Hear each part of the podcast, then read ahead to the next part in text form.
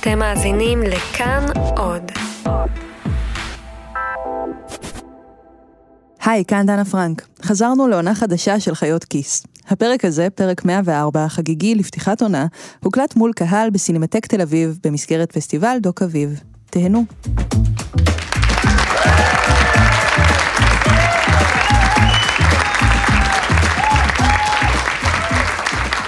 שלום! ברוכים הבאים לפרק השני של חיות כיס לייב. שלום צליל. שלום דנה, שלום לכם, תודה רבה שבאתם לפגוש אותנו. פי מאה יותר כיף כאן מאשר באולפן העצוב שלנו, שם אנחנו- צועקים עלינו כשאנחנו מגמגמות. אנחנו ממש ממש מתרגשות להקליט יחד איתכם את הפרק המאה וארבע של חיות כיס. כמו בכל הפרקים שלנו, העורך שלנו רום אטיק יושב פה, ועל הסאונד אסף רפפורט ואייל שינדלר. אגב, הוא עשה את הסאונד לאירוויזיון. הוא היה שם. אה, הפרק של חיות כיס השבוע נקרא החלום הישראלי. אבל לפני שאנחנו מתחילות בפרק, אנחנו רוצות בבקשה שתוציאו שנייה את הטלפון. תוציאו שנייה את הטלפון. ותיכנסו לכתובת שרשומה פה. אוקיי, אבל ברגע שנכנסתם והכנסתם את הקוד, יש לכם מין חלונית כזאת, ושם תכתבו מה החלום שלכם. קדימה, קדימה, מלאו, כתבו, אף אחד לא ידע שזה אתם. אז תתפרעו ותעופו על זה. וואי, להיות רופאה, איזה סטארט-אפ. חמודה. להגר מפה למקום עם וויד, אני לא יודעת איפה אתה גר, אבל אני גרה בתל אביב. אה, לעבוד בתאגיד השידור, יש קול קורא באתר שלנו. לגמרי כל הזמן, פנסיה, לנצח, לנצח זה חלום יפה. טוב, יש מקסים. איזה קשר בין מה שכתוב פה למה שאנחנו חשבנו עליו. ממש כן. כן. להיות חבר הכי טוב של צליל. להיות החבר הכי טוב של צליל, אה, אני לא יודעת, אתה, you're casting? המ- המשרה פנויה. כן? אוקיי, קדימה. טוב, דנה, מה החלום שלך?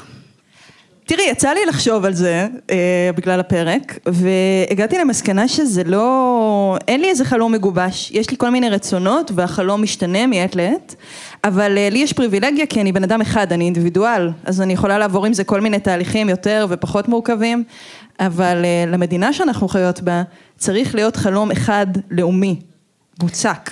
אולי כמה חלומות בעצם. אז מה שיקרה בשעה ורבע בערך הקרובה זה שאנחנו נדבר על שלושה חלומות כאלה, שבינינו הם מייצגים את החלום הישראלי. אה, נדבר על לגור על הר לבד במדבר ולעזוב הכל, נדבר על לעשות אקזיט. אה, לסיום, נשמע משאול אמסטרדמסקי שנמצא בגולה על חלום ישראלי מאוד עכשווי, רילוקיישן. ומה שאנחנו הולכות לנסות לעשות זה לספר כל אחד מהסיפורים האלה בדרך אחרת, בשיחה, בהרצאה, בווידאו, אה, ויחד איתכם לעשות משהו שהוא בעינינו כמו מין מגזין אה, בלייב. אבל לפני שנתחיל לדבר על החלומות האלה, דנה, את צללת לתוך היסודות של החלומות הישראלים, למה שמשותף לכולם ומשותף לכולנו בעצם. כן, טוב, אז אני אלך עכשיו. נכון, כמו שסיכמנו. אוקיי, בהצלחה. תודה. אני אשאר כאן ואני אדבר איתכם על מה זה בעצם חלום לאומי. חלום לאומי הוא נרטיב אחד שמגבש את האומה, שמאפשר לך לדעת איפה את ביחס לשאר האנשים שסביבך, שמאפשר לך להצביע על מישהו ולהגיד, הוא עשה את זה, הוא הגשים. אתם יודעים, משהו כמו Today, tomorrow, and into the next century, our nation is the enduring dream of every immigrant who ever set foot on these shores. החלום האמריקני, הידיעה שאם תעבוד קשה תתקדם בחיים, שהשגשוג הוא בלתי נמנע, הוא מגיע בעצמו למי שעובדים קשה, מקריבים הרבה, ממלאים אחרי החוקים ומתנהגים כמו שצריך. החלום האמריקני הוא חלום על טיפוס במעלה הסולם החברתי. זהו חלום על אנשים ועל יזמים שמצליחים לבנות את עצמם מלמטה, בעצם מאפס. אנשים שמגיעים לאליס איילנד או ל-JFK עם חמישה דולרים בכיס והופכים למיליונרים בארץ האפשרויות הבלתי מוגבלות. אנשים כמו מוריס מקדונלד ואחיו, ריצ'ארד, שפיתחו דרך חדשה להגיש מזון מהיר שאשכרה המציאו משהו. או אנשים כמו דון דרייפר שהגיע משום מקום והקים חברת פרסום מצליחה, או כמו קנת פרסל שגדל בחוות חזירים והפך להיות הנשיא של NBC. תודה. החלום כמובן קשור לחזון ההיסטורי, לאופן שבו ארצות הברית רוצה לראות את עצמה, או לפחות רצתה לראות את עצמה עד הנשיא הנוכחי, מולדת החופשיים, מקום שמנותק מקללות העולם הישן, ארץ חדשה. החלום הישראלי הוא קצת שונה.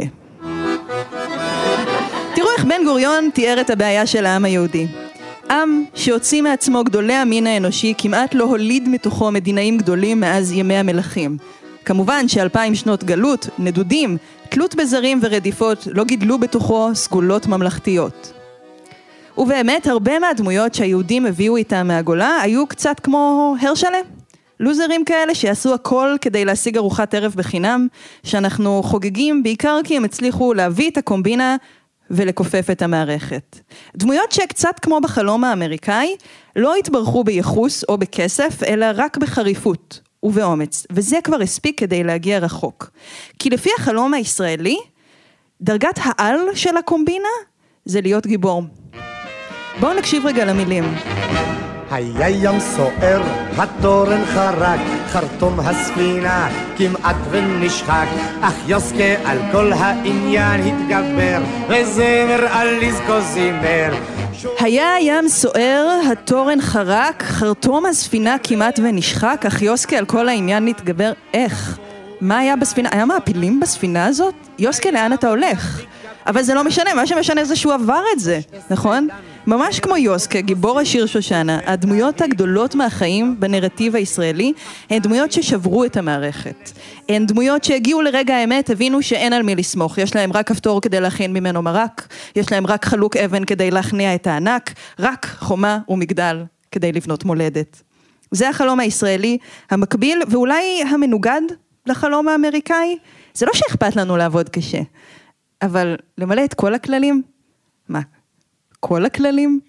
רק כדי שבסוף אולי נגיע למשהו?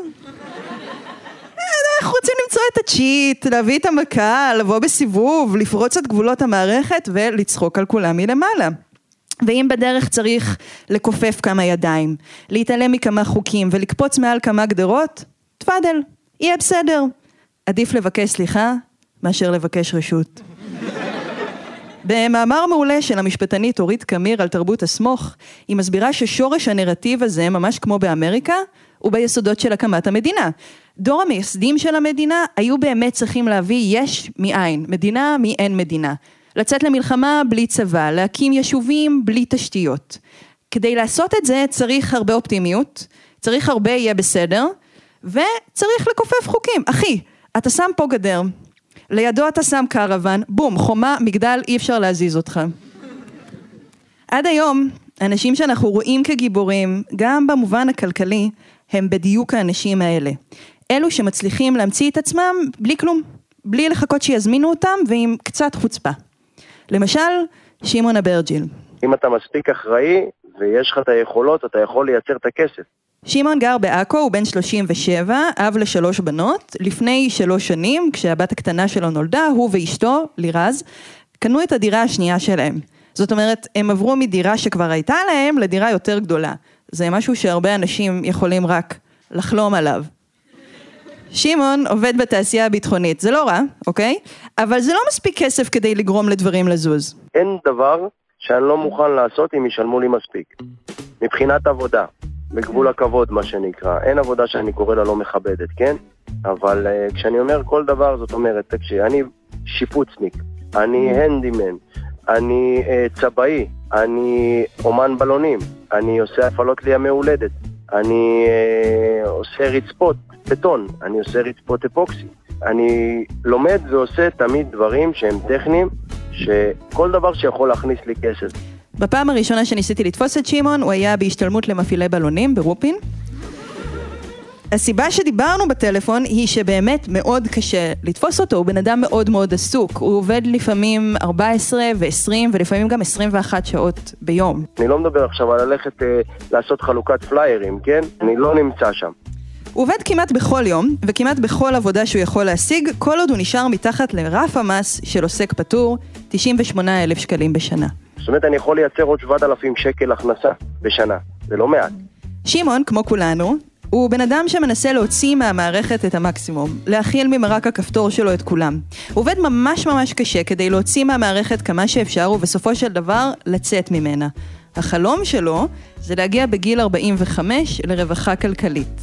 לתת ממש ממש עבודה קשה עכשיו, כדי שבעוד פחות מעשור הוא יוכל להוריד הילוך בענק.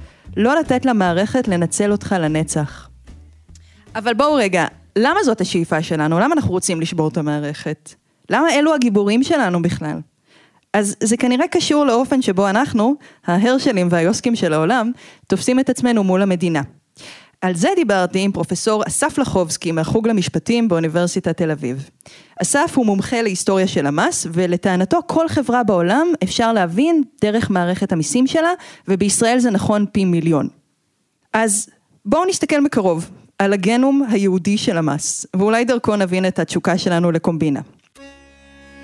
במשך מאות ואולי אלפי שנים בגולה, היהודים לא שילמו מיסים ישירות למדינה, היה להם מודל אחר, קהילתי. הקהילות היהודיות בגולה התקיימו בעצם כמדינות, מיני מדינות אוטונומיות, שגבו כסף מחברי הקהילה והשתמשו בו גם לצרכים פנימיים, לממן את הרב, את השוחט, וגם לשלם לשליט אה, הגוי של המדינה ש... או העיר שבו באה הקהילה אה, ישבה, והם עשו את זה לגמרי בלי המערכת המשפטית. במקום עונשי מאסר וקנסות שסרבני מיסים מקבלים במדינות מודרניות, בקהילות היהודיות היו אמצעי ענישה אחרים, כמו חרם, נידוי וביוש, או בעברית שיימינג. זה המשיך עם העולים גם ליישוב היהודי בזמן המנדט הבריטי. ואז קמה המדינה. רק שהיהודים שסוף כל סוף קיבלו מדינה משל עצמם, לא כל כך רצו לשלם מיסים.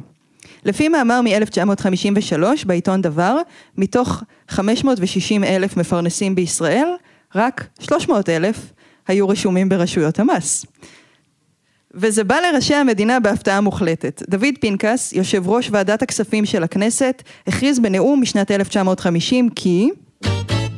ייתכן שישנם חוגים ביישוב שרואים את העול הזה ככבד מדי, אך דומני שהם מתעלמים מן העושר שכל אדם בישראל צריך להרגיש על שזכה לשלם מיסים למדינת ישראל לשם קיומה, לשם פיתוחה.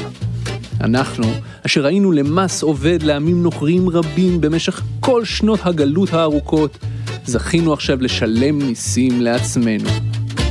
אני חושבת שמה שמצחיק במיוחד בסינק הזה זה שאפשר לדמיין את אה, שאול אמסטרדמסקי הקריין אה, יושב בוועדת הכספים של הכנסת 1950 ונותן כזה נאום.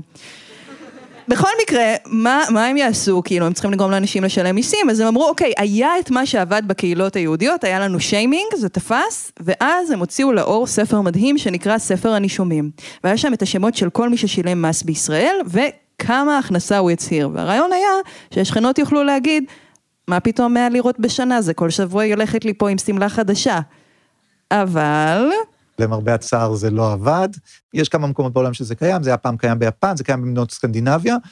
אה, אצלנו זה לא עבד, אה, היה לזה, היה מין אפילו אפקט הפוך, במובן זה שאנשים ראו שכל השכנים מסביבם כנראה מדווחים על הכנסה נמוכה מההכנסה האמיתית שלהם, אז זה נתן להם בעצם איזה תמריץ או עידוד אה, גם לעשות את זה, כי אנחנו לא רוצים להיות פראיירים.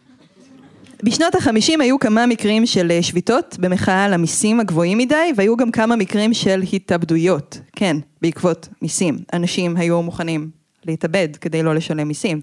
ולפני שאתם מגלגלים עיניים, קחו בחשבון שמס ההכנסה השולי הגיע אז לגובה מקסימלי של 87 אחוזים וחצי. לשם השוואה, המס המקסימלי היום הוא 50 אחוז. אה, צריך להקים מדינה, אין מה לעשות.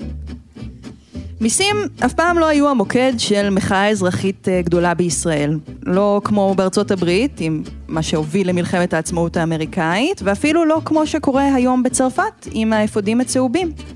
אנחנו לא יוצאים לרחוב בגלל מיסים, אנחנו פשוט מעלימים מיסים. די בקטע שגרתי. לפי מחקרים של ה-OECD, ההון השחור בישראל עומד על כ-20% מהתמ"ג. למי שלא בקיא, אנחנו יודעים שאנחנו פונים פה לקהל מגוון, אולי לא כולם יודעים כמה זה תמ"ג, אבל זה המון. אה, בריאיון שערך עם כניסתו לתפקיד, אמר ערן יעקב, ראש רשות המיסים, כחלק מהשיח בתרבות הישראלית, מי שמשלם בלי חשבונית או בלי מע"מ במוסך, נתפס כלגיטימי. אנשים בישראל נותנים לגיטימיות להעלמות מס. למה? אז זה קשור למה שהתחלנו ממנו, למקום שממנו הגענו לפה. יהודים שבאו לכאן מהגולה ראו בדרך כלל את המדינה כאויבת שלהם, והיו צריכים לעשות מין סוויץ', לחשוב על המדינה כשייכת להם. אז הנה הסבר אחד לחלום הישראלי לדפוק את המערכת. זה לא רק להצליח כנגד כל הסיכויים. עמוק עמוק בתוכנו, אנחנו עדיין מיעוט. מיעוט שמשלם לשליט הגוי ונהנה מזכויות מעטות. זה למה מכל הקאדר העצום של הדמויות ההיסטוריות שלנו, אנחנו מעלים על נס את הקומבינטור. ולמה אנחנו ממש חולמים בלילה לנצח את המערכת אחת ולתמיד. אנחנו פשוט לא מאמינים שהמערכת מסוגלת לעבוד בשבילנו. זו אולי הסיבה שבניגוד לחלום האמריקאי שהוא לטפס שלב אחרי שלב בסולם החברתי בתוך המערכת, החלום הישראלי הטיפוסי הוא להצליח לצאת מהמערכת, לעבור לארץ אחרת שבה הכסף פשוט מונח על הרצפה, או להביא את המכה בנדל"ן, או בהייטק, או פשוט לעזוב. לעזוב הכל ולעבור לגור הרחק מכל הבלגן הזה. במדבר. צליל אברהם עם הסיפור הזה.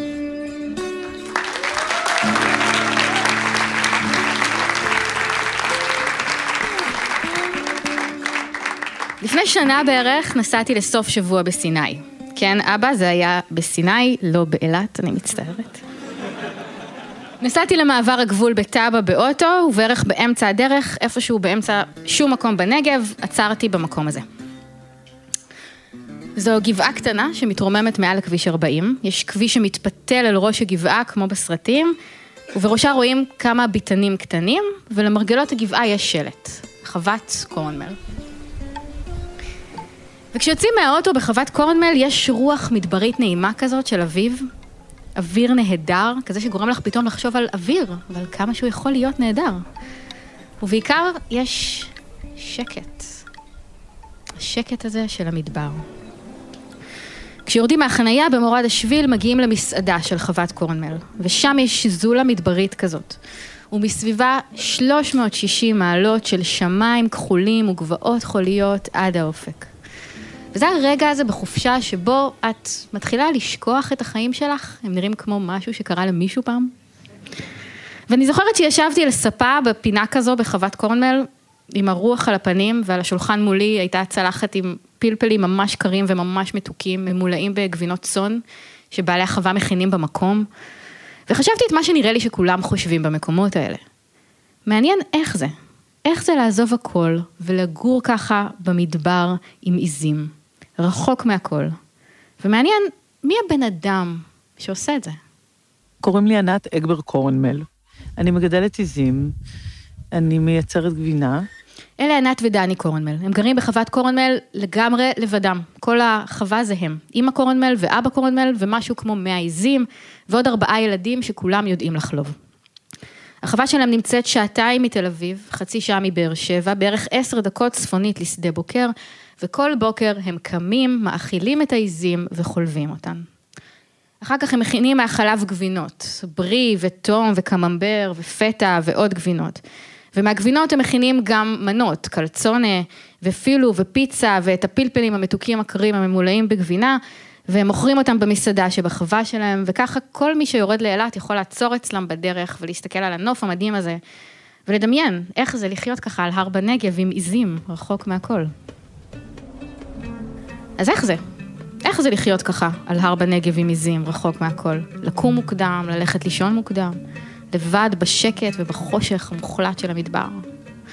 זה הסיפור שאני הולכת לספר לכם עכשיו. אה, לענת ודני זה לקח קצת יותר מ-25 שנה, אנחנו נעבור על זה פחות מרבע שעה. ככה עוזבים הכל וחיים לבד ביישוב רק משלכם במדבר. האמת שהחלום של דני וענת לא היה לעזוב הכל. הם רצו להיות חקלאים. הם הכירו בפקולטה לחקלאות ברחובות, שם הם למדו מדעי בעלי החיים, שזה מסתבר מה שלומדים כשרוצים להיות חקלאים, אבל לא מהסוג שמגדל צמחים, אלא מהסוג שמגדל חיות. ואז גילינו את העיזים, שהם חיה מדהימה. זה נכון, ממש, ממש נכון. יואו, יש דברים כאלה? שלום. אוי, אתם כל כך מתוקים. הניסיון שלהם להגשים את החלום התחיל בתחילת שנות ה-90. רצינו, היה לנו איזשהו vision לגדל עיזים במרעה, ולחלוב אותם ולייצר גבינות, אז חשבנו לעשות את זה באזור ירושלים. ענת ודני מצאו בעצמם שטח באזור ירושלים, שנראה להם מתאים כדי לראות בו עיזים. הם פנו למה שהיה אז מנהל מקרקעי ישראל, היום זה רשות, כדי לברר אם השטח הזה פנוי ואם הם יכולים לחכור אותו, ואז לגדל עיזים ולקחת את העיזים למרעה. אבל במינהל רצו מהם עוד משהו. המפגש הראשון ברשות המרעה אמרו לנו, חבר'ה, יש לכם עיזים? ענת ודני אמרו, לא, אין לנו עיזים, כי אין לנו איפה לראות אותן. בשביל זה אנחנו באים אליכם לבקש רשות, תנו לנו אישור, נקנה עיזים. אבל במינהל חשבו אחרת. אמרו לנו, זה לא עובד ככה, אין לכם עיזים, אין לכם מה לבוא לפה. עכשיו, אולי אתם חושבים שזה לא הגיוני שאתה צריך לקנות עיזים כדי לקבל שטח מרעה לראות את העיזים. וגם דני וענת חשבו ככה. אבל היה להם חלום. והם לא התכוונו לתת לי קצת בירוקרטיה להרתיע אותם. אז הם אמרו, טוב, לא נורא, כאילו, נקנה את העיזים, נמצא איפה לשים אותם חודש-חודשיים, נגמור את הניירת, ונתחיל. האם זה לקח חודש-חודשיים? לא. דני וענת גרו אז בחווה אחרת שהם שכרו באזור לטרון, והם קיבלו מבעל החווה חתיכה מהסככה שלו לשים שם את העיזים בינתיים, והם חיכו שהניירת תנוע בצינורות של מינהל מקרקעי ישראל. לקח עוד איזה שנה, העיזים כבר מגיל חודשיים הגיעו לגיל אה, שנה, הורבעו, אה, נכנסו להיריון, זאת אומרת, היו בהיריון, המליטו, ואז אנחנו עם פלוס מינוס אה, 30 עיזים וגדיות. העיזים, ברגע שהן ממליטות, הן גם מתחילות לייצר חלב, ואז יש חלב, צריך גם לחלוף את העז פעמיים ביום, גם משהו לעשות עם החלב, אחרת מה? ואנחנו עדיין מחכים. הקטע היה שמהרגע שיש עיזים, את לא חופשייה לרוץ במשרדי ממשלה ולעשות בירוקרטיה, כי את צריכה לטפל בעיזים. בסופו של דבר הם חיכו חמש שנים. חמש שנים של בירוקרטיה, מתוכן שנה עם עיזים, ואז הם הבינו שזה לא יקרה. הקש ששבר את גב הגמל היה הפגישה המכוננת מאוד עם נציג של מינהל מקרקעי ישראל, שלקח את העט והראה לי אותה ואמר לי, את רואה את העט הזאת? בארבע אחר הצהריים היא נופלת לי מהיד, ואת לא מעניינת אותי. הסתכלנו דני ואני אחד על השני ואמרנו, הבנו. או שמוכרים את העיזים, או שנוסעים, או, או שעוזבים את הארץ, עושים המון דברים. באזור ירושלים, לא. דני וענת לא מכרו את העיזים בסוף, במקום זה הם הלכו לחפש מקום אחר. והאמת שהם מצאו. הם מצאו מקום שהמדינה מאוד רצתה שהם יתיישבו בו. מקום שנקרא דרך היין. לא ברור מי היה הראשון שהעלה את הרעיון של פרויקט דרך היין. זו הייתה תוכנית שהתגלגלה מתחילת שנות ה-90 במינהל מקרקעי ישראל ובמועצה האזורית רמת נגב, בין השאר דחפו אותה אריאל שרון כשהוא היה שר השיכון, רפאל איתן כשהוא היה שר החקלאות. ודרך היין נולדה כדי לפתור בעיה, והבעיה הייתה כזאת. בשנות ה-90 בדואים התחילו להתיישב מחוץ לפזורה הבדואית וליישובים הבדואים שמדרום מזרח לבאר שבע. ובעוד שהמדינה כבר קיבלה את שטחי הפזורה הבדואית הקיימים כשטחים שבאיזושהי דרך כזו או אחרת הם מוכרים כשטחים שהבדואים יושבים עליהם, כשהם התחילו לנדוד דרומה לעבר כביש 40 לכיוון שדה בוקר ומצפה רמון, את זה המדינה כבר ראתה כפלישה לא חוקית שיהיה קשה מאוד לפנות. והיא רצתה להגביל את היכולת שלהם לזוז לשם. אבל איך שומרים על אלפי דונמים של שטחים ריקים במדבר? זו הזדמנות לעשות את מה שרשויות התכנון במדינת ישראל מאוד אוהבות לעשות, הכי רוצות לעשות, תמיד, מאז קום המדינה, לפזר אוכלוסייה. אבל השטח שבאזור רמת נגב הוא שטח מדברי, הררי, גבוה ויבש. אי אפשר להקים שם יישובים, אפילו לא יישובים חקלאיים, הם לא ישרדו שם. אז מה עושים? אפשר לקחת את המוזרים האלה שרוצים להיות חקלאים ולפזר אותם אחד אחד, כל אחד מהם יישוב משל עצמו.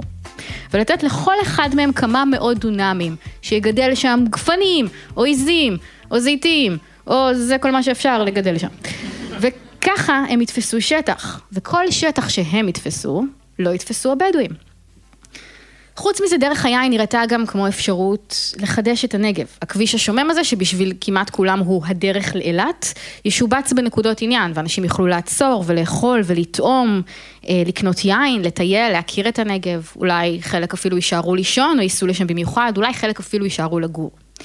ובשנת 1997 הפרויקט יצא לדרך. עכשיו, אתם זוכרים כמה זמן לקח לדני וענת לפני כן במסדרונות מקרקעי ישראל? חמש שנים? הפעם איכשהו הכל הסתדר הרבה יותר מהר. הם קיבלו שני חוזים זמניים, אחד לבנות משק, אחד לבנות מבנה מגורים נייד. ואתם זוכרים כמה זמן הם חיכו אז בירושלים כדי לקבל אישור למרעה? פה קרה משהו אחר. פה ביקשו מהם לקחת עוד.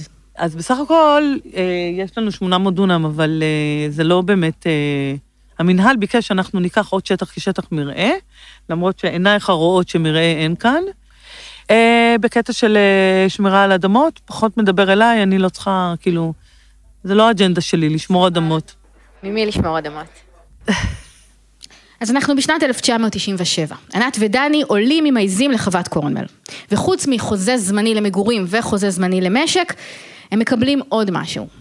עלינו עם חוזה לשנתיים, עם הבטחה של המינהל, מחלקה החקלאית של המינהל, שתוך שנתיים הם ימצאו את התשובה הנכונה, לתת לנו חוזה ארוך טווח, כמו במושבים. בעצם לדני וענת אמרו במינהל מקרקעי ישראל כזה דבר. תקשיבו, ההמצאה הזאת, התיישבות בודדים, זה בצינורות. קחו חוזה לשנתיים. בשנתיים האלה אנחנו כבר נדאג למעמד שלכם. עוד שנתיים יהיה לנו את הדרך הבירוקרטית, אנחנו נדע איך להגדיר אתכם כיישוב, ואז ניתן להם חוזה קבוע, וזאת הבטחה.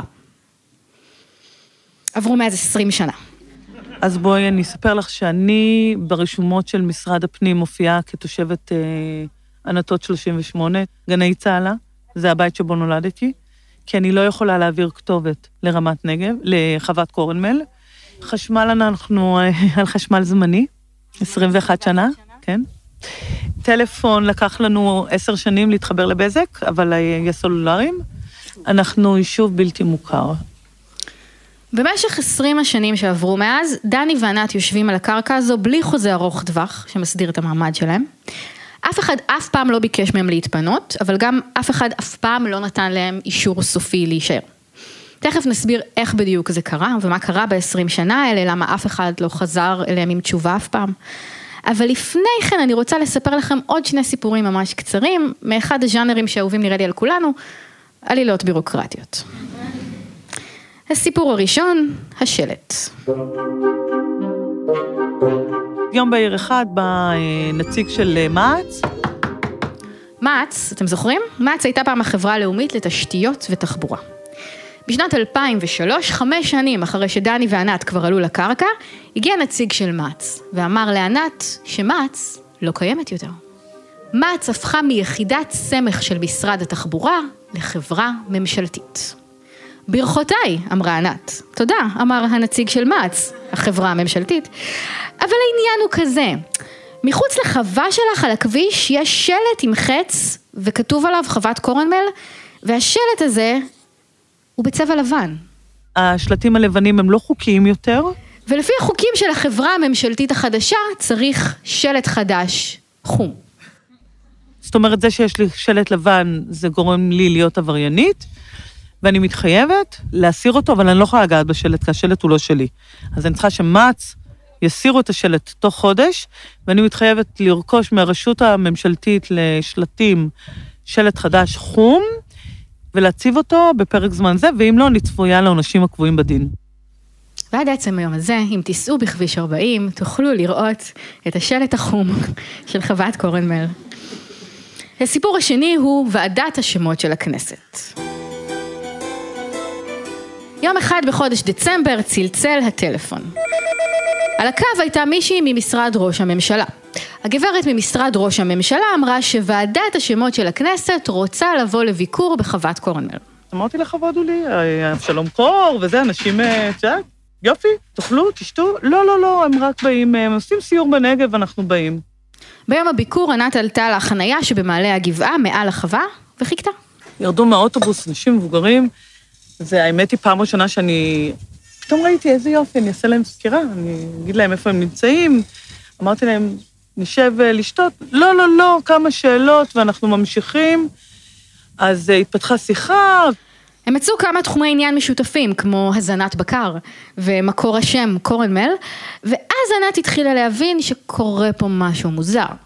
ואז ככה, מה שנקרא, out of the blue, בלי הכנות, הם אומרים לי, תקשיבי, אמרו לך למה אנחנו באים?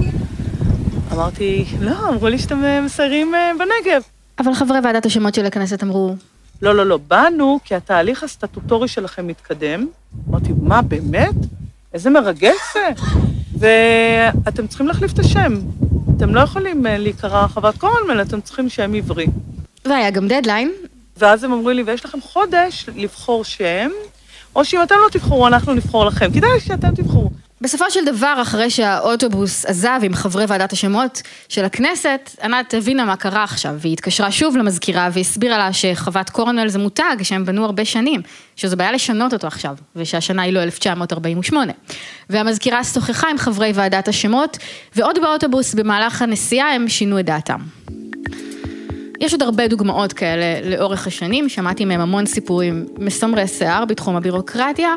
הם עדיין למשל גרים בקרוונים, כי אסור להם לבנות מבנה מגורים קבוע לשטח הזה. לפני כמה זמן ביקשו מהם לחתום על הסכם חדש שאומר שאם לא יימצא להם פתרון בירוקרטי עד השנה הבאה, אז מותר לפנות אותם בלי שום תנאים, אבל הם לא חתמו. אחרי שיושבים ומדברים איתם על כל התהליך הזה, השורה התחתונה היא כמו שענת הגדירה את זה בעצמה, וזה משהו שאני חושבת שהרבה עצמאים יכולים להזדהות איתו, גם אם הם לא גרים בחוות בודדים. את קמה בבוקר ואת לא יודעת מה מחכה לך. איזה רשות תחליט להתלבש עלייך עם איזה דרמה היום. כדי לסגור את הסיפור הזה, אני רוצה לספר לכם מה קרה ב-20 שנה האלה. למה חוות קורנמל הפכה ממפעל להפרחת הנגב, שכולם רצו בו, ליישוב לא מוכר, שאף אחד לא יודע מה לעשות איתו. בשנת 1999, כשפג התוקף של החוזה הזמני שמשפחת קורנמל קיבלה אז על הקרקע שלה, עמותת אדם טבע ודין הגישה בג"ץ נגד פרויקט דרך היין. ובית המשפט אמר, נכון, באמת הבטיחו לאנשים האלה שיאפשרו להם להישאר שם ושייתנו להם פתרון קבע תוך שנתיים. אבל מי הסמיך בדיוק את מינהל מקרקעי ישראל להבטיח דבר כזה? אין לו סמכות להבטיח הבטחה כזאת. וגם שרי השיכון ושרי החקלאות שהתהדרו בתוכנית החדשה ליישוב הנגב, הם חרגו מתוכנית המתאר הארצית של מדינת ישראל, שאומרת שבאזור הזה בכלל לא אמורים להקים יישובים חדשים. ותוכנית מתאר ארצית זה לא מפה שתלויה באיזה משרד, זה חוק, הם בעצם עברו על החוק. במהלך השנים האלה עלה עוד טיעון. למה שהמדינה בכלל תאפשר ל-23 משפחות לשבת לבדן על אלפי דונמים של אדמה חקלאית, ולא ל-80 אלף בדואים שחיים בכפרים לא מוכרים, ממש באותו אזור, ושהיו רוצים מאוד לשבת על האדמות האלה ולאבד אותן. והאמת היא שיש בזה משהו. וזה לימבו בירוקרטי מוזר. דני וענת הם חלוצים, הם חקלאים, הם באמת מפריחים את השממה. הם קמים כל בוקר מוקדם מאוד, מאכילים את העיזים וחולבים אותן, ומכינים גבינות, ופותחים את המסעדה, ומשרתים לקוחות, ובסופו של דבר גם מפרנסים 20 עובדים בנגב. או שהם הישראלים שחושבים שהכל מגיע להם, מפקיעי קרקעות, שיושבים בשימוש חורג, ללא חוזה, על קרקע שלא מיועדת למגורים, מייצרים גבינות בלי רישיון, ועושים את זה כבר 20 שנה, וכשבאים אליהם בטענות הם אומרים, מה, אנחנו כבר עושים את זה 20 שנה. ואני יכולה להבין את שתי נקודות המבט האלה, ובמובן מסוים שתיהן נכונות. וזה מה שמרגיז בסיפור הזה. רשות אחת, או כמה רשויות, יד אחת של המדינה, נותנת לך תפקיד, מגייסת אותך למשימה, שולחת אותך לשטח עם ברכת הדרך. והיד השנייה של אותה מדינה ממש, באותו זמן, כמעט באותו מקום, קוראת לך בשמות, אומרת שאתה לוקח משאבים לא לך, ומנסה לסגור אותך. זה מוכר לי מאיפשהו. תעשו אחת ועוד אחת, ערוץ כאן 11.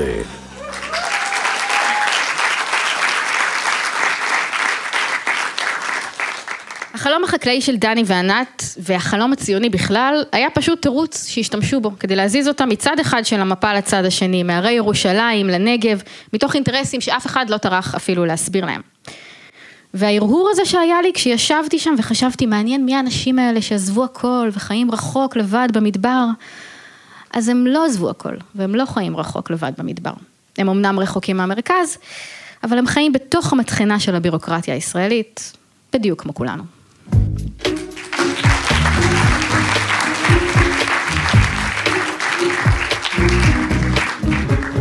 אה, זאת הייתה צליל אברהם. צליל, אה, בזמן שישבתי על המדרגה ליד רום, דיברנו על זה שאת מתארת הרבה מאכלים, אחד מהם, אם אני לא טועה, כרוך בפלפל, קר ומתוק. Mm-hmm. ואני ורום שאלנו את עצמנו איך הפלפלים האלה לא עברו את קו גדרה חדרה, למה לא טעמנו מהם, ולמה עם כל הנסיעות שלך לחוות קורנמל לא, לא טרחת להביא לנו, אבל לא נפתח את זה עכשיו, זה חלב שנשפך. חלומות משקפים את רוח התקופה, וב-20 שנה האחרונות החלום הישראלי האולטימטיבי השתנה. אנחנו חושבות שהיום החלום הישראלי הוא אקזיט, הגרסה הזוהרת של להביא את המכה. החלום של האקזיט שינה את המסלול הישראלי האידיאלי. בעצם הפכנו ממצב שכל אימא לא רוצה שהבן שלה יהיה רופא, אלא מהנדס תוכנה. השירות הצבאי היוקרתי הפך מסיירת ל-8200, כל היעדים הקטנים האלה, כל הנקודות האלה, בדרך הכל מכוון לרגע אחד. רגע שהתרחש בחדר ישיבות בתל אביב, או בהרצליה, או בסיליקון וואלי, או במקום אחר, ובו מישהו ילחץ למישהו את היד, ומישהו אחר לא יצטרך יותר לעבוד יום בחיים. ידלג 100 שלבים בסולמות ונחשים של החיים, פשוט כי היה לו רעיון ממש ממש טוב. אבל איך עושים כזה דבר? אז בשביל להבין את זה מצאנו מישהו שזה קרה לו. מצאנו את יובל. ובפעם הראשונה בתולדות חיות כיס אנחנו נעשה ראיון לייב כאן על הבמה. בואו נמחא כפיים. כאלה חמודים.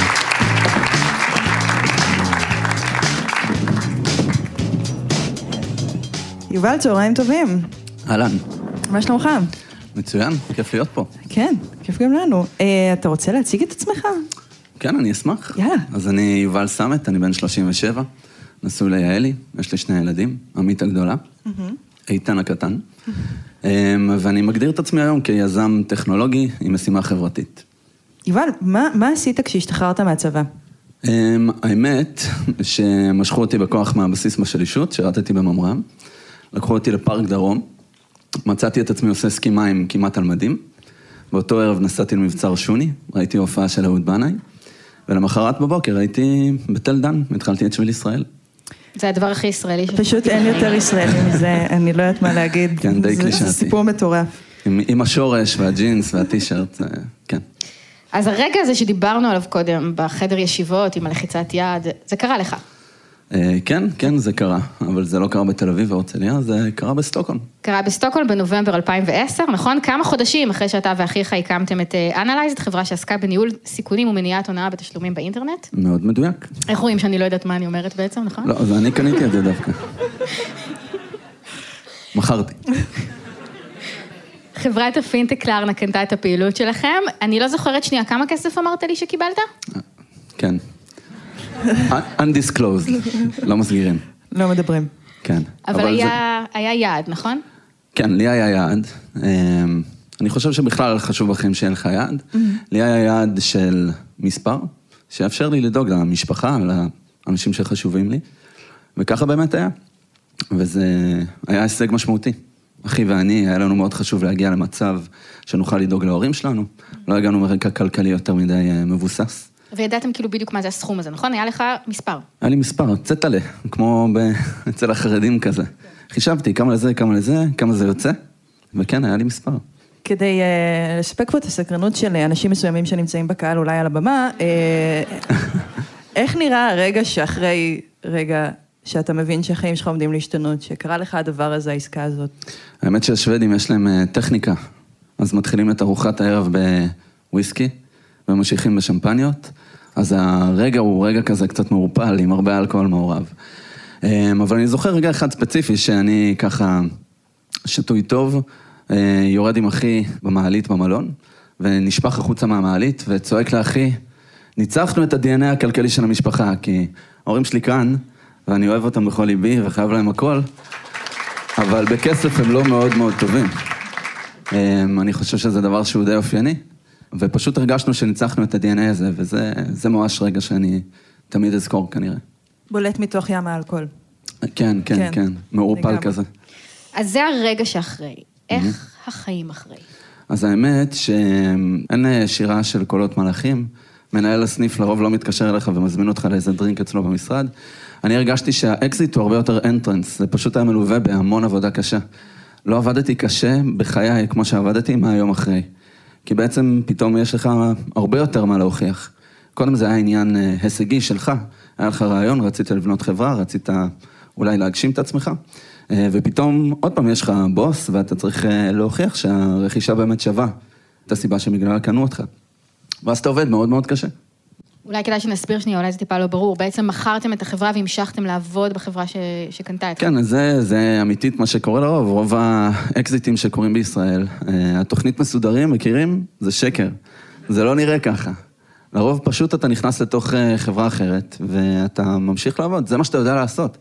אה, וככה אתה מוצא את עצמך, פשוט מתחיל לטוס לסטוקהולם, יש לך אנשים אחרים שאתה עובד איתם, לקוחות אחרים פתאום, אבל העבודה היא מאוד מאוד קשה. חיי הזוהר הם לא באמת כאלה. ובכל זאת עברו מאז תשע שנים. אה, בטווח ארוך, אחרי שעברת את התקופה הזאת של עבודה קשה, מה הכסף משנה בך? איך זה משנה את החיים? אז כסף יכול לגעת בכל מיני אנשים בכל מיני דרכים, אני יודע מה הוא עשה לי, כסף יחסי, זה לא שאני אה, באלפיון העליון ששאף לטוס במטוסי סילון ולפתוח שמפניות בכל אה, סוף שבוע. אה, אני חושב שהיה לי מאוד ברור מה אני רוצה לעשות, והעובדה שהייתי נשוי ועם ילדים ואני איש משפחה, זה דבר שהיה לי מובהק. אני מרגיש שהוא נותן לך להיות אה, אה, ממש נוכח במקום ולחיות חיים של שפע. אבל זה לא שפע שנובע מתוך כסף, כמובן שכסף עושה את זה יותר קל. אבל אני מרגיש שגם אף פעם לא הייתי במקום כזה שלא חייתי בשפע. שפע תודעתי, ממש בזכות ההורים שלי. לא הרגשתי תחושה של מחסור. וכסף בהחלט עוזר לך לעשות את זה, אבל אני מרגיש שזה משהו שגדלתי איתו מהבית, זה לא משהו שפתאום קרה. אני חושב שהרבה יותר קל אה, להתנהל, אה, מה זה הרבה יותר קל? זה ממש תלוי בסיטואציה. לי היה קל להתנהל ברגע שלא היה לי כלום לאבד, אה, לא היה לי כלום מבחינת נכסים, מבחינה כלכלית, ואז ממש יכולתי כל הזמן להתפקס על להצליח ולרוץ קדימה, אבל פתאום אתה גם צריך לנהל עוד משהו שמעסיק אותך. מה אתה תוריש לילדים, מה אתה תעביר הלאה, איך תדאג לאחרים, וזה משהו שמאוד מאוד העסיק אותי לאורך תקופה ארוכה. ואני חייב להגיד שעברתי תהליך כזה שפשוט הבנתי מה הנכסים החשובים. מה הנכסים החשובים לי, הזוגיות שלי, הבית שלי, הילדים שלי, מערכות היחסים, הניסיון שצברתי. וזה דבר שהבנתי שהוא הרבה יותר חשוב. בוא נחזור רגע למעלית בסטוקהולם. אה, תודעתית. אה, מה- מה זה אומר לנצח את ה-DNA המשפחתי? מה ה-DNA המשפחתי שלך? אז אה, החיים שכאלה. אה, אבא שלי עלה מפולין, צנחן, אמיץ, נלחם בכל המלחמות החשובות, עבר חוויות ביום כיפור. אימא שלי בת להורים שהגיעו ממצרים, סבים וסבתות שלא היו יותר מדי עשירים, חייטים וכאלה, אז אף פעם לא היה יותר מדי כסף במשפחה. אנחנו היינו משפחה אה, ממוצעת, מינוס, נראה לי, מבחינה כלכלית בשנות ה-80, וההורים שלי פשוט, אה, לדעתי, הבינו מאוד אה, מהר ומאוד מוקדם מה חשוב. והם פשוט השקיעו בזה את כל המרץ שלהם ואת כל הכסף שהיה או לא היה. ואמרת קודם שאחת המטרות שלך הייתה להיחלץ מהמצב הזה. כן, מהמצב איכשהו... הכלכלי שכאילו, שנולדת עליו. כן, איכשהו מגיל אה, מאוד צעיר היה לי ברור ש... כאילו היה לי drive מאוד מאוד חזק להצליח ולשנות את הדבר הזה. ואני חושב שהעובדה שאבא שלי, נגיד, הביא לנו מחשב הביתה מאוד מוקדם, גרם לנו להיחשף לאיזה עולם משמעותי, שצמחנו לתוכו. היום שלושתנו, יש לי עוד שני אחים, אחד גדול, אחד קטן, שלושתנו יזמים, מתעסקים בשירותים פיננסיים, ואני חושב שהמחשב הזה שהגיע אלינו הביתה באמצע שנות ה-80, פשוט הסליל לנו את הדרך. אה, מאחר ולא כולם כאן יודעים מה המשמעות של מחשב באמצע שנות ה-80, בוא, בוא נשים על זה מספר רגע. מה זה מחשב באמצע שנות ה-80? אז uh, זה תלוי איזה מחשב. כשאבא שלי עזב את התעשייה הצבאית, הוא קיבל פיצויים, הוא פדה אותם. זה לא רעיון טוב, לפדות פיצויים, אבל ככה היה. כלת חיות כיס ממליץ, אה, אל תפדו את הפיצויים שלכם. כן, תשמרו, זה חשוב, ריבית גם דריבית. משרד האוצר, אגב. גם כולם, כולם ממליצים. Um, ואבא שלי, בגלל שהוא ראה שאנחנו מאוד אוהבים מחשבים, אז הוא החליט להשקיע 30 אלף שקל במחשב. עכשיו, 30 אלף שקל בשביל שנות ה-80. 30 אלף שקל של, נראה לי, תחילת שנות ה-90, סוף שנות ה-80, תחילת שנות ה-90, זה כמו להשקיע, נראה לי, היום 200 אלף שקל במחשב. עכשיו, אנחנו היינו בחדר אחד קטן, שלושה אחים, ישנים בלילה, שהמחשב עובד כזה, הייתי חייב רעש של אוטובוס כל החיים שלי כדי להירדם, כי היינו פשוט עושים כל מיני תהליכים כאלה של תלת מימד בלילה, קמים בבוקר, רואים מה יצא. אז צריך אה, חזון ואומץ ואולי קצת נאיביות לעשות כזה דבר באותה תקופה, אבל זה בהחלט תרם להתפתחות בכיוון הזה. הזכרת שתרגלת אומנויות לחימה מגיל צעיר, ודיברנו על המחשב, אבל יש עוד אה, שני דברים שהיינו רוצים לדבר עליהם. אה, שהראשון, זה העובדה שהיה לך חינוך קצת יותר טוב מהחינוך שהיה אמור להיות לך. כן, כן. אז אם מדברים על קומבינות, אמא כן. שלי אולי לא תודה בזה, אבל אה, גדלנו בשכונה... אני, סליחה, אה, אבא של יובל ממש אה, אה, מסמן לנו סימון חד משמעי, כן? עליה, כן, אבל הוא צודק, זה ממש, זכ- אה, הכל, הכל בזכותה בהיבט הזה. אנחנו גדלנו בשכונה לא כל כך טובה, פתח תקווה, בין התחנה המרכזית לשוק, רספקט, והיה ברור שהבית ספר בשכונה הוא בית ספר של עבריינים, אז אמא שלי כתבה אותנו בכתובת אחרת, וגרמה לנו ללכת לבית ספר הרבה יותר טוב, והעובדה שהיא שמה אותנו שם היא עובדה מדהימה. זה ממש גרם לנו להכיר אנשים אחרים, להיות כנראה במסלול אחר, במקום אה, להסתובב עם עבריינים בשכונה. אצלנו פתחו מועדון סנוקר באיזה שלב, וכל העבריינים נכנסו פנימה. אז העבודה של המשטרה נהייתה הרבה יותר אה, פשוטה, אבל זו הייתה השכונה בילדות. אז בעצם הזכרת שלושה דברים אה, שההורים שלך עשו, שאימא שלך עשתה, שבעיניך הם קשורים להצלחה שלך. כן. נכון? הראשון זה אה, חינוך, השני זה מחשב, והשלישי זה קונג פו. זה קונג... לא, האמת שאימא שלי לא עשתה קונג פו. למרות שזה יכול להיות סיפור טוב. סיפור מדהים, פעם הבאה. כן, האמת. שדמות משמעותית אחרת בחיים, דמויות משמעותיות בחיים זה כנראה אחד הדברים החשובים בייחוד לילדים, אז אחי הגדול הלכתי הרבה בתלם שהוא חצב, או איך שלא נקרא לזה, סלל.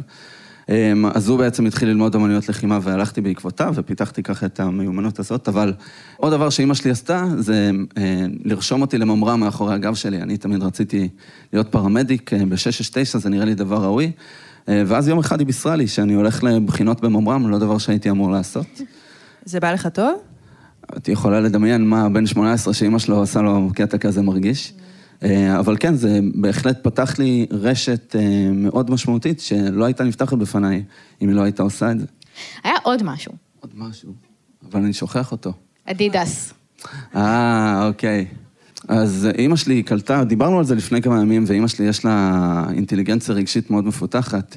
מעבר לזה שהם אה, תמיד עבדו מאוד מאוד קשה לשים את האוכל בצלחת ושיהיו לנו בגדים, וקנו אותם בשוק בזול כמו שצריך. אה, אימא שלי עשתה פרסונליזציה, היא ידעה כל דבר, כל אחד מאיתנו מה ממש חשוב לו. ומסתבר שאני, היה לי חשוב אה, אדידס, כאילו זה היה מותג שאהבתי. ומדי כמה שנים היא הייתה קונה לי נעליים כאלה.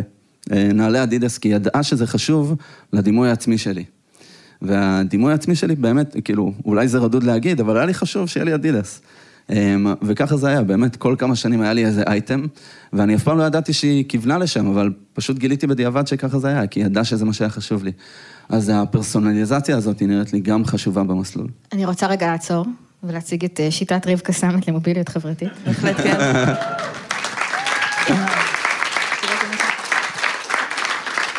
לגמרי. יובל, אתה בעצם אה, ההוכחה שכל אחד יכול. אתה עם התושייה הישראלית שלך, משכת את עצמך ממצב סוציו-אקונומי יחסית נמוך, הקמת חברה עם אח שלך, שאותם נתוני פתיחה, בוא נגיד, והצגת לעצמך יעד, הגעת אליו. מברוק? לא? כן, אז אמ, אני מרגיש שכל אחד יכול. כל אחד יכול בהנחה אה, שהוא חווה הצלחות בעצמו, והוא רואה אנשים כמוהו מצליחים, והוא מקבל חיזוקים מדמויות משמעותיות בחיים שלו. אני חושב שאלה תנאי הפתיחה הנחוצים כדי לגרום לזה לקרות. אם זה לא קורה, אז הרבה יותר קשה לעשות את זה. הצבא כבר לא מאפשר לצערי מוביליות חברתית כמו פעם, אה, וזה דבר שאנחנו באמת צריכים כחברה אה, להצליח לפתור ולהתחייב לפתור את זה.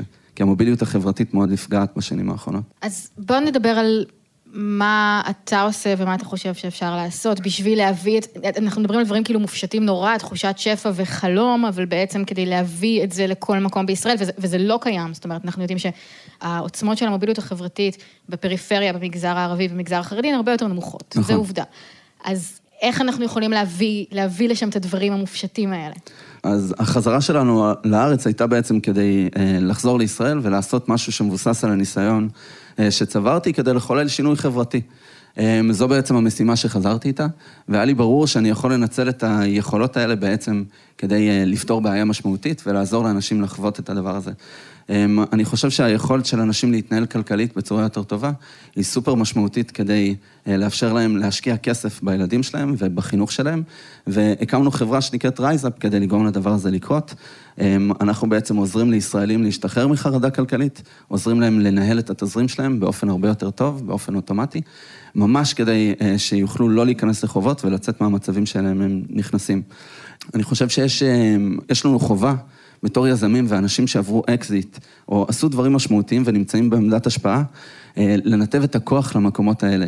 בעצם הרבה מאיתנו פוטרים את עצמנו, בהייטק אנחנו שומעים את זה די הרבה, בזה שאנחנו משלמים מיסים ויוצרים מקומות עבודה, אבל אני חושב שברגע שעשית מהלך כלכלי שהוא משמעותי, והגעת לעמדת מפתח משמעותית, החובה שלך היא בעצם להפנות את הדבר הזה כדי לייצר מוביליות חברתית. זאת אומרת, בעצם אתה מדבר על חובה של תעשיית ההייטק הישראלית, או של קהילה שעשתה אקזיטים בישראל, לתרום לייצור של ecosystem שיוכל לאפשר ליותר אנשים להגיע לזה. לגמרי. חברת מייקרוסופט, לדוגמה, היא משקיעה 2,400 ימי אדם בשנה בהתנדבות. אז אני חושב שההתנדבות הזאת צריכה להתמקד בלאפשר לאנשים לצמוח, בלהגיע לפריפריה ולעשות את כל מה שאפשר לעשות כדי לשלב את האנשים שלא נתקלים בהזדמנויות האלה ביומיום בתוך המשחק. אה, יש לי חבר יקר שנקרא חסן אבו שאלי, הוא גר בערערה והוא הקים את עמותת חסוב, אה, שבעצם מעודדת אה, ילדים, ילדות, יזמים, יזמות מוואדי ערה. להפוך להיות יזמים, להיחשף לדברים האלה, כי הם לא נתקלים בזה בבית. ואני חושב שזה מה שאנחנו צריכים לעשות כדי לעודד יותר ויותר אנשים, פשוט ללכת בתלם הזה. תגיד, ו- ומה עם האחריות של המדינה לזה? לא, כאילו, זה שאתם מתנדבים זה נחמד, אבל אתם לא חייבים לעשות את זה. אז זו שאלה אני- של מדיניות. אנחנו לא בדיוק מתנדבים, אני חושב שצריך להיות אינטרס עסקי לעשות את הדבר הזה. היום לא קל אה, לשתף פעולה עם המדינה בהיבטים האלה, בחלק גדול מהמקרים, אמ, אבל אנחנו מאוד משתדלים אה, לשתף פעולה עם מגזרים שונים כדי שזה יקרה. אה, אני חושב שהמדינה צריכה לעזור ברגולציה, בלפתוח שווקים לתחרות. יש לנו הייטקיסט שאמר רגולציה?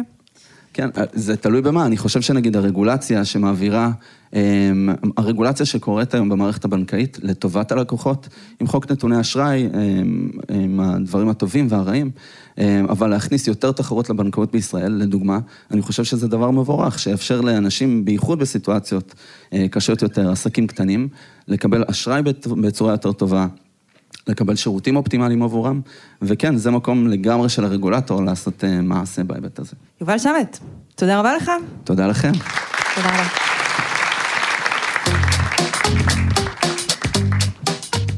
כפי שהבטחנו, כל אה, סגמנט פה הוא בצורה קצת שונה, והסגמנט הבא מגיע אלינו כל הדרך מהגולה, אמריקה, אמריקה, בחסות אה, בחור שאני חושבת ששמעתם עליו, שמו שאול אמסטרדמסקי, ובואו אה, נראה מה יש לו להגיד.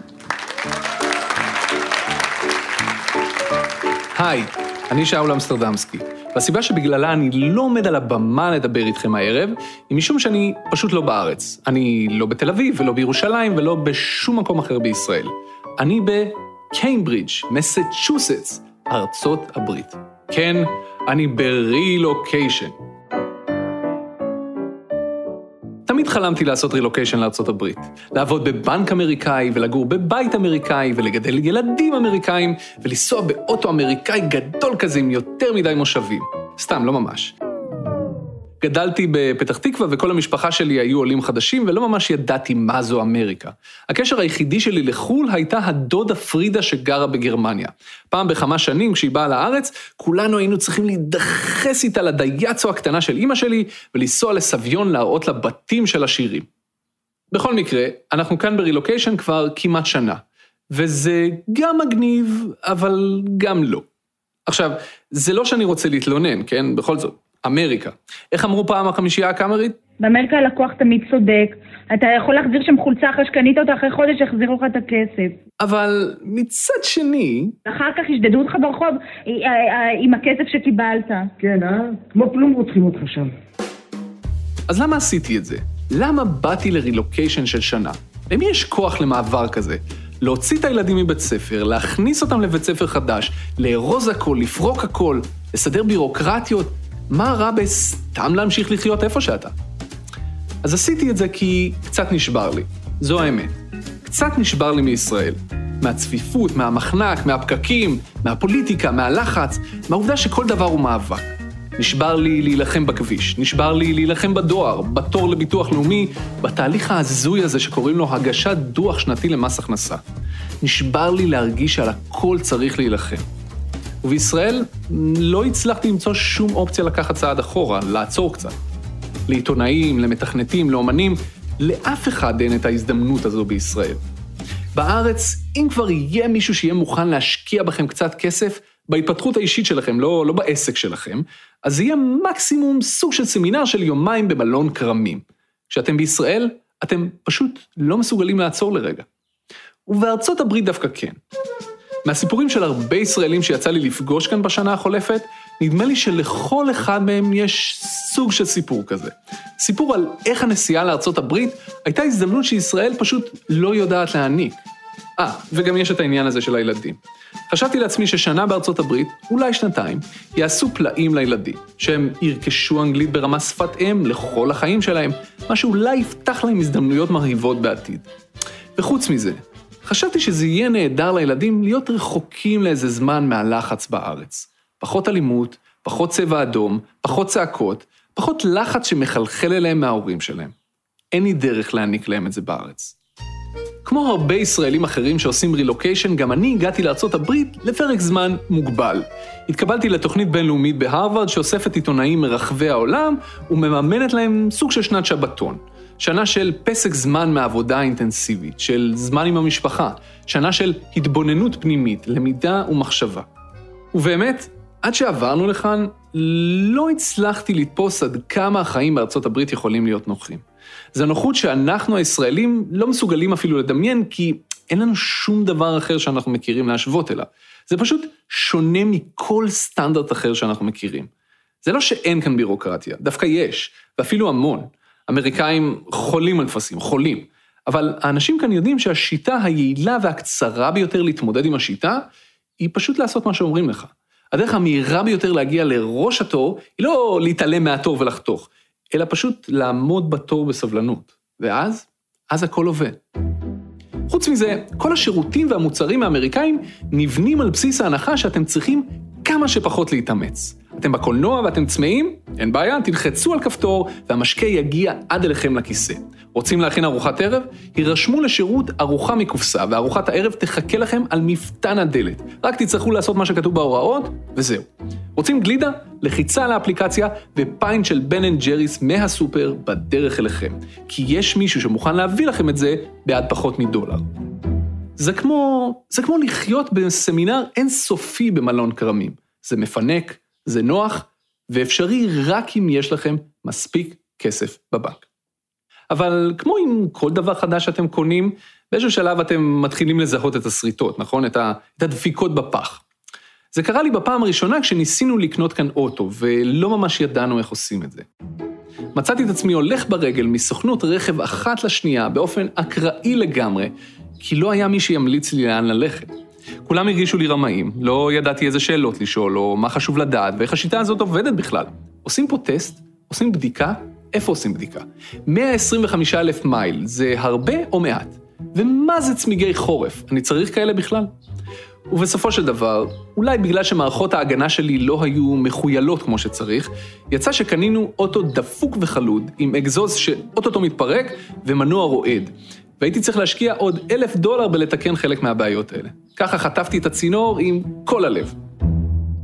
וזה היה הרגע שהצלחתי לתת שם לתחושה הזו שהתגנבה לה בהדרגתיות אל תוך הלב מהרגע שהגענו. תחושת זרות. וזה היה משהו שאף אחד לא הכין אותי אליו. אף אחד לא סיפר לי עד כמה אתה מרגיש זר כשאתה מהגר למדינה אחרת. עד כמה אתה מרגיש לא שייך. אפילו במדינה שהתרבות שלה יחסית דומה למדינה שממנה באת. באתי לפה על מלגה מלאה בתוכנית מאוד ספציפית. ידעתי לאן אני בא, מה אני הולך לעשות ומה תהיה ההכנסה שלי. הרבה אנשים שעושים רילוקיישן ללימודים או לעבודה, באים בתנאים דומים. ולכאורה, אי אפשר לחשוב על נחיתה יותר רכה מהנחיתה הזו. מה זה רכה? זו נחיתה צמרירית ומלטפת. אבל דווקא בגלל זה, אתם לא מוכנים למכה של תחושת הזרות. והתחושה הזו היא לא מכה בבום אחד, היא מכה שוב ושוב ושוב, במכות קטנות כאלה. זה מכה בכם כשאתם הולכים לאוטו ומגלים שגררו לכם אותו, כי פשוט לא ידעתם שביום שני האחרון לחודש מנקים את הצד הזה של הרחוב. או כשאתם מקבלים קנס של 100 דולר כי לא ידעתם שאסור לחנות ליד ברז כיבוי אש. וזה מכה בכם כשההוא מהמוסך דופק אתכם עד העצם, כי אתם לא מכירים את הכללים. וזה מכה בכם כשאתם מנסים להוציא משפט מהפה, ומישהו צוחק שאי אפשר להבין מה אתם אומרים.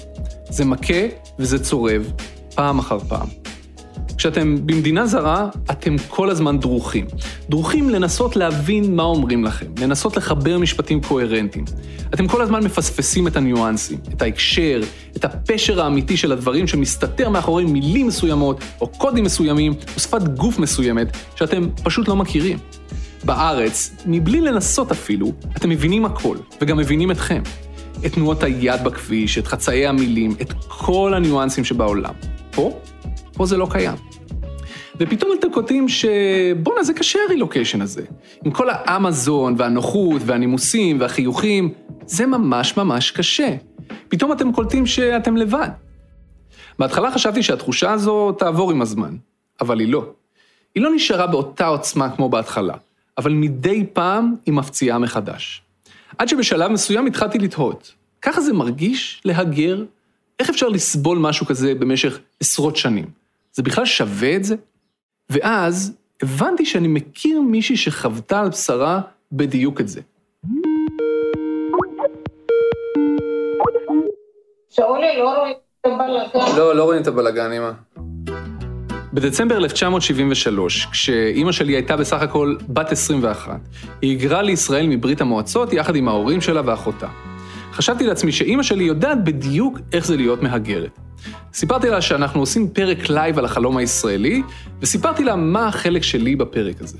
אמרו לי, תעשה על החלום הישראלי לעבור לאמריקה ולהצליח באמריקה. וזה החלום שלך? לא, אבל uh, יש הרבה ישראלים שזה כן החלום שלהם. את כאילו בודקת אם אני מתכוון לחזור? זה מה שאת עושה? כן? אוקיי. פולניה או לא?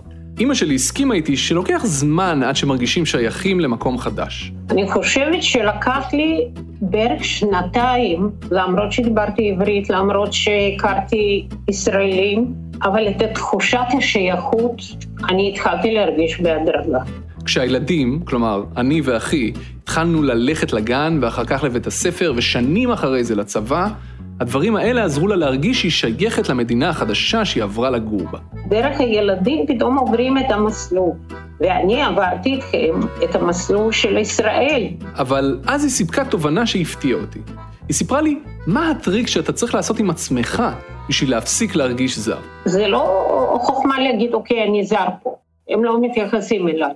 ברגע שאתה מקבל אותם, אתה מקבל את המדינה הזאת, אתה מתחיל לאט לאט אה, להיות אחד מהם. אני חושב שאני יודע למה אימא שלי מתכוונת כשהיא אומרת את זה. היא מתכוונת להבדלים לתפיסתה בין העלייה מברית המועצות בשנות ה-70 לבין העלייה מברית המועצות בשנות ה-90. העולים של שנות ה-70, כמוה, כעסו מאוד על העולים של שנות ה-90, שלתפיסתם לא ניסו להיטמע בחברה הישראלית, אלא להפך, ניסו לשמור על הזהות הקודמת שלהם. אבל אני חושב שהמסר שלה הוא גם אוניברסלי. אם הגעת למדינה אחרת ואתה מרגיש זר ומנוכר ורוצה להפסיק להרגיש ככה, אתה צריך לעשות משהו אקטיבי לגבי זה. אל תצפה שזה פשוט ייעלם מעצמו. אל תצפה שהמדינה שהגעת אליה תתאים את עצמה אליך. אתה צריך להתאים את עצמך אליה. והאמת, התחלתי להבין שאולי הבעיה היא אצלי. כלומר, זה לא רק הם, זה אני. זה אני שכנראה עוד לא מוכן להשתלב. כי להשתלב זה אומר הכל, זה להיות all in. להתחיל להתעניין בספורט למשל, בשביל להיות מסוגל להשתלב בשיחות ולהבין על מה מדברים. להבין איך עובד פוטבול ואיך עובד בייסבול, במקום לבוז לצורות הספורט המשונות האלה ולהתגעגע לכדורגל. זה אומר להתחיל להתעניין במזון המקולקל והדוחה שלהם במקום להתנסה עליו. זה אומר להתעניין בפוליטיקה המקומית ולהתנדב לוועד של בית הספר ולהתנדב לאירוע תיאטרון של השכונה ואת כל הדברים האלה שהם עושים פה בכמויות מטורפות. מטורפות.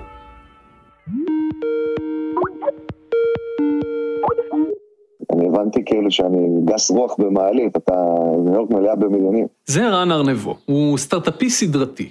ב-2008 הוא עבר עם המשפחה שלו לניו יורק לנהל את הסטארט-אפ שלו משם, בהמשך מכר אותו, ועכשיו הוא מנהל סטארט-אפ חדש שהקים, הומיז. הסטארט-אפ הזה מאפשר למהגרים לבנות קהילות מקומיות במקום החדש שעברו אליו. ישראלים בניו יורק, הודים בלונדון, צרפתים בישראל, כאלה. הוא יודע לא מעט על הגירה ועל מהגרים. במעלית צריך לדבר, צריך להיות נחמד, צריך להגיד שלום כשיוצאים החוצה. אחרי שבאתי חזרה לארץ ולקחתי סאבלט בסרונה, והייתי בשוק שלא מדברים אחד עם השני במעלית. כל אחד נכנס, הולך במעלית, ויוצא. נכנס, ויוצא. ארצות הברית, במעלית, אתה נכנס, היי, how are you, אתה מדבר על זה טובי. בהתחלה זה עצבן אותי, היום זה נורא חביב בעיניי. בן אדם עוזב אותך בקומה 14, אומר לך, ביי, have a great day, have a great day. כל האנרגיה נורא חמודה. הר נבו נמצא בארצות הברית כבר יותר מעשור. אני, שנמצא כאן רק פחות משנה, לי זה עדיין לא נראה חמוד. זה עדיין מתיש מבחינתי. אבל אני כן מרגיש איך אני מתחיל לאמץ את הנורמות האלה בצורה טבעית יותר. אתה בהתחלה, אתה עוד לא... בסוף אנשים כן מתפשטים. הם גם מתפשרים יותר, כי בארץ, אתה יודע, אתה אומר, אה, אני לא יכול יותר לעשות חברים, אין לי מקום, אין לי זמן. פה יש לך וגם אתה חווה פרדות, כי אנשים חוזרים, אנשים עוברים. בקיץ הזה היינו אמורים לחזור לישראל, כי התוכנית שלי הסתיימה. אבל בסוף זוגתי החליטה לנסות משהו משל עצמה והתקבלה כאן לתואר שני, אז אנחנו נשארים לעוד שנה. אבל ברצינות, שנה וזהו. כי אם תשאלו אותי, אין לי תוכניות להמשיך להישאר פה אחר כך. ובדיוק כמו שהר נבו מתאר את המצב התודעתי של יתר הישראלים שעושים רילוקיישן, גם לי יש מזוודה מוכנה בארון. ועוד שישה תיקים. ונכון, נוח ונעים פה, וזה מגניב לראות את הילדים לומדים אנגלית, ואני מבין שאני נותן להם מתנה לחיים, ואני מודה שגם נחמד להיות מנותקים מכל הדברים שאני לא אוהב בישראל. הלחץ, הפוליטיקה, המאבק האינסופי. אבל מצד שני, אחרי שנה כאן, פתאום אני מבין את מה שחברה שלי אלונה אמרה לי לפני שנסענו לכאן. היא אמרה לי שאחת הסיבות שהם חזרו, זה בגלל שבישראל טוב יותר לגדל את הילדים. ואני מודה שזה נשמע לי נורא מוזר בזמנו. בישראל? בישראל יותר טוב לגדל את הילדים? עם המלחמות והטילים והפיצוצים? אבל עכשיו אני מתחיל להבין את זה פתאום. משהו בבוקיות אמריקאית, באופן השבלוני שבו הם מחנכים את הילדים שלהם ומגדלים אותם, משהו בזה משעמם. בישראל הילדים גדלים פרא, הולכים לחברים מתי שבא להם, בלי לקבוע שבועיים מראש. מבלים הרבה יותר זמן בחוץ, כי מזג האוויר מאפשר את זה, ואף אחד לא פוחד שיחטפו לך את הילד באמצע הרחוב. פה, במשך קרוב לחצי שנה, בחורף, הילדים שלי סגורים בבית ומטפסים על הקירות. הם מתרגלים לזה בסופו של דבר, ילדים מתרגלים להכל, אבל אני מעדיף את הגרסה שבה הם מתרוצצים בחוץ, ואני בקושי יודע איפה הם.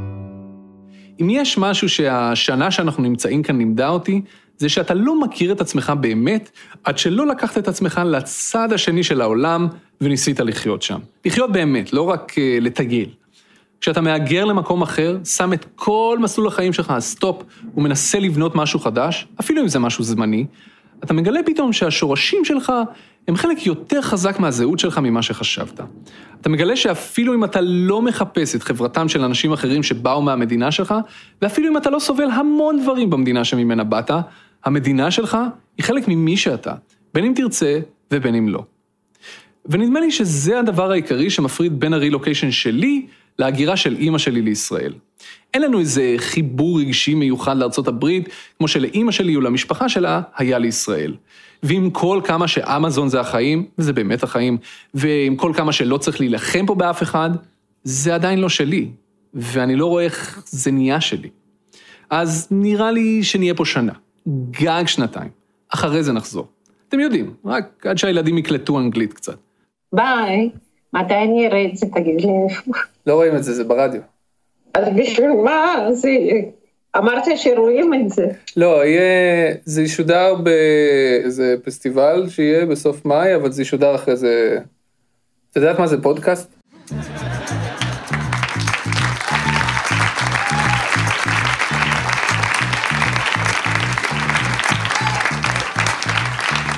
אנחנו היינו חיות כיס לייב. תודה רבה שבאתם. תודה!